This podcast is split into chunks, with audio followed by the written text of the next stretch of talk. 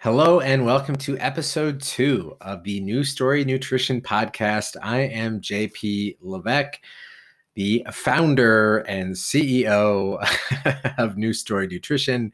Um, you can say that about yourself if you start anything. It is a meaningless title, but it sounds awesome, so I'll take it. Um, all right, today's topic is going to be the big five movers. And these are things that I like to talk about uh, with with clients regularly every week to see how can we continue to make progress and be successful um, on your diet you know with your lifestyle and and physique change. So just hopping right into it i'm going to start by naming them all and then we're going to dig a little into each one. So the big five movers are stress sleep steps nutrition and exercise so I like to start with stress because stress basically is is the umbrella that covers everything or the lens that we view everything through. Because if stress gets too high and your body gets too far away from homeostasis or from balance or you know from its place of comfort, then things are not going to work as they're supposed to. You know, you have uh, many different schools of thought about how the diet works and how you know weight loss functions.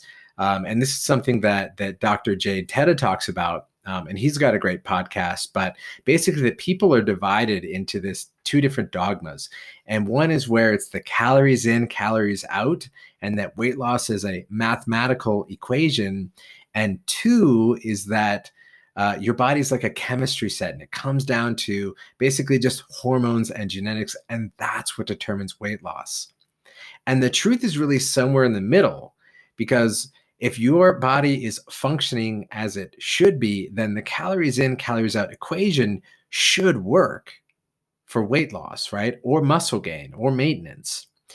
But if something's really out of whack on the chemistry side of set of things, it won't work. You know, if you have a thyroid issue or, you know, you have um, digestive distress, like, you know, basically poor digestive function, then something's not going to work as it's supposed to.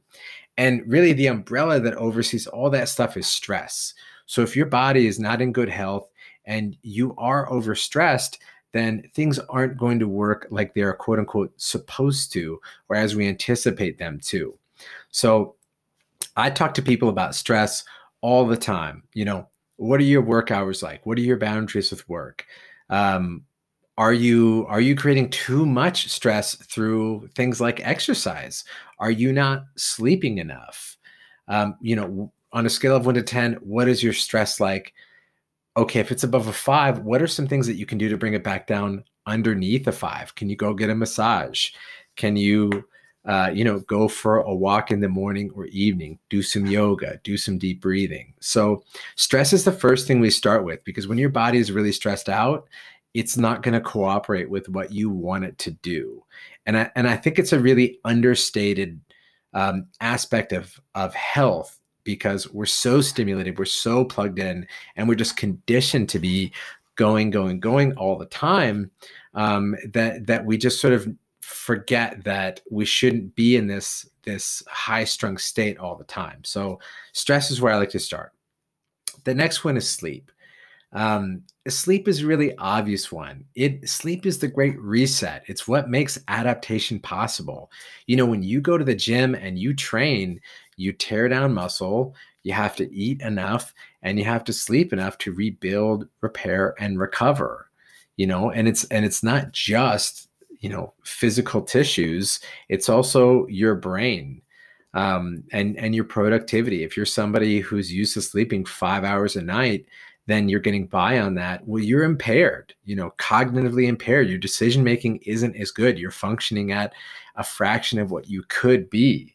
So you know really other than encouraging people to get more sleep i like to paint the the, the picture give the perspective of you know what it, what's what's worth it to you? Like is another three episodes of, of something on netflix worth you waking up tomorrow and feeling like shit because you stayed up watching TV? Probably not. And and for me personally, it's definitely not. Um, you know, the average person sleep cycle is about 90 minutes. So if you hit seven and a half hours, you're getting five. If you hit, um, you know, six cycles, you're getting nine. I'm one of those people that does way better on nine hours.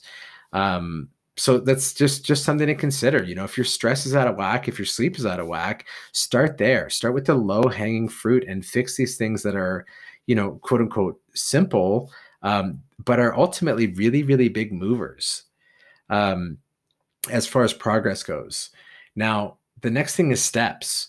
And you know everybody knows like hey you should get your 10000 steps um, kind of a thing. But you know typically the people that I, i'm working with are all looking for physique transformation. They're looking to to lose body fat and develop muscle. And getting in your steps um, or NEAT non-exercise activity um, burns a ton of calories. And it burns calories in a way that doesn't stimulate hunger and doesn't make it hard for your body to recover. So you know for example if you're doing a really high intensity workout then yeah, you're you're going to be really depleted. You're going to be really tired. Your body's going to take a day to catch up, and it's sure it's going to keep burning calories after that, but it's going to jack up your stress, right? It's also going to create a lot of inflammation, a lot of stuff that your body has to deal with. Whereas walking just doesn't do that. It burns calories through movement, which is something that we're built to do. Um, it's easy to squeeze in. It doesn't stimulate hunger, and it actually can help recovery. So while you may be, you know, eating a certain amount and working out a certain amount, but still not seeing results in terms of, of, of fat loss, well, the missing ingredient is often steps. And when I talk to people like, hey, what's your daily average? Hey, what's your weekly average? And they don't know and they haven't been tracking, you know, they'll put the pedometer on their phone and it'll be like 3,000 steps a day. And for reference, you know, even n- not dieting, I'll be shooting for 10 to 12 and you know i prefer 12 and i really like to spend that time to get outside and walk um, and then if i do want want to actually actively pursue like fat loss for a summer diet or something like that well then i'm going to try and bump it up to 12 to 15 so steps is a is a really um, commonly missed area um, to continue to, to, to make uh, consistent progress and continue to see fat loss while you're dieting. The next one is nutrition and nutrition is a whole other can of worms. But basically, are you following your plan? Are you doing what you said that you would do and you needed to do with enough consistency and enough accuracy to achieve your goals?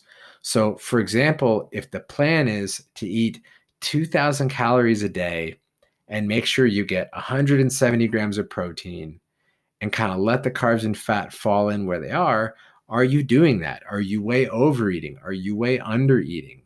Are you making sure you're getting whole foods in there as well? Um, you know, again, it's a rabbit hole of of what's right for you, and and you know, it's something we'll talk about another day. But basically, are you following your plan, and are you doing it accurately and consistent consistently? Um, because oftentimes we'll think, yeah, definitely, I definitely am. But if you think about when you started a diet, when motivation was really high and you were willing to put in all this work without seeing any results yet, are you still that motivated and are you still working that hard to make sure that your nutrition is on point through the process? So that's a, another huge area of check in. And then, of course, exercise. I personally love training. I love to work out. You know, I love to do CrossFit. I love to, you know, lift weights. I do Brazilian Jiu Jitsu. I just love movement. I love exercise. I love training. So for me, that's the easy part. Now, not everybody has has that background or that affinity for movement. Um, and by the way, all different kinds of exercise are um, are effective in certain ways um, meaning that hey if you'd like to do zumba or pilates or whatever you totally can. What i think is the most effective is weightlifting walking and some you know cardio circuit training at a moderate intensity a couple times a week. But basically are you being consistent with your exercise? And are you doing the right types of exercise to see the results you want? You know if you're just taking spin class three days a week but you want to add muscle it's never going to happen or if you're doing like an at home Peloton workout and you have five pound dumbbells, you're also never going to add muscle. It's, it's, it just isn't a function of that type of training. If you want to add muscle or you want to prioritize muscle as you're dieting so you maintain it while you lose mass, you need to be doing frequent resistant training. The type of training you're doing needs to match the results you want and the frequency and consistency has to be there over time. So those are the big five movers that that I like to check in with clients on every week to to really see are you doing the things you need to be doing to see progress consistently? Are you stuck? Where do we need to fix things? Um, what is the low hanging fruit? You know, what's one thing you can improve in one of these areas that would help you to continue to see results over the long term. So if you're, you know, if you're struggling on a diet or if you're thinking about starting one, definitely just start by looking at those five areas. Stress, sleep, steps, nutrition and exercise and think about where can I start?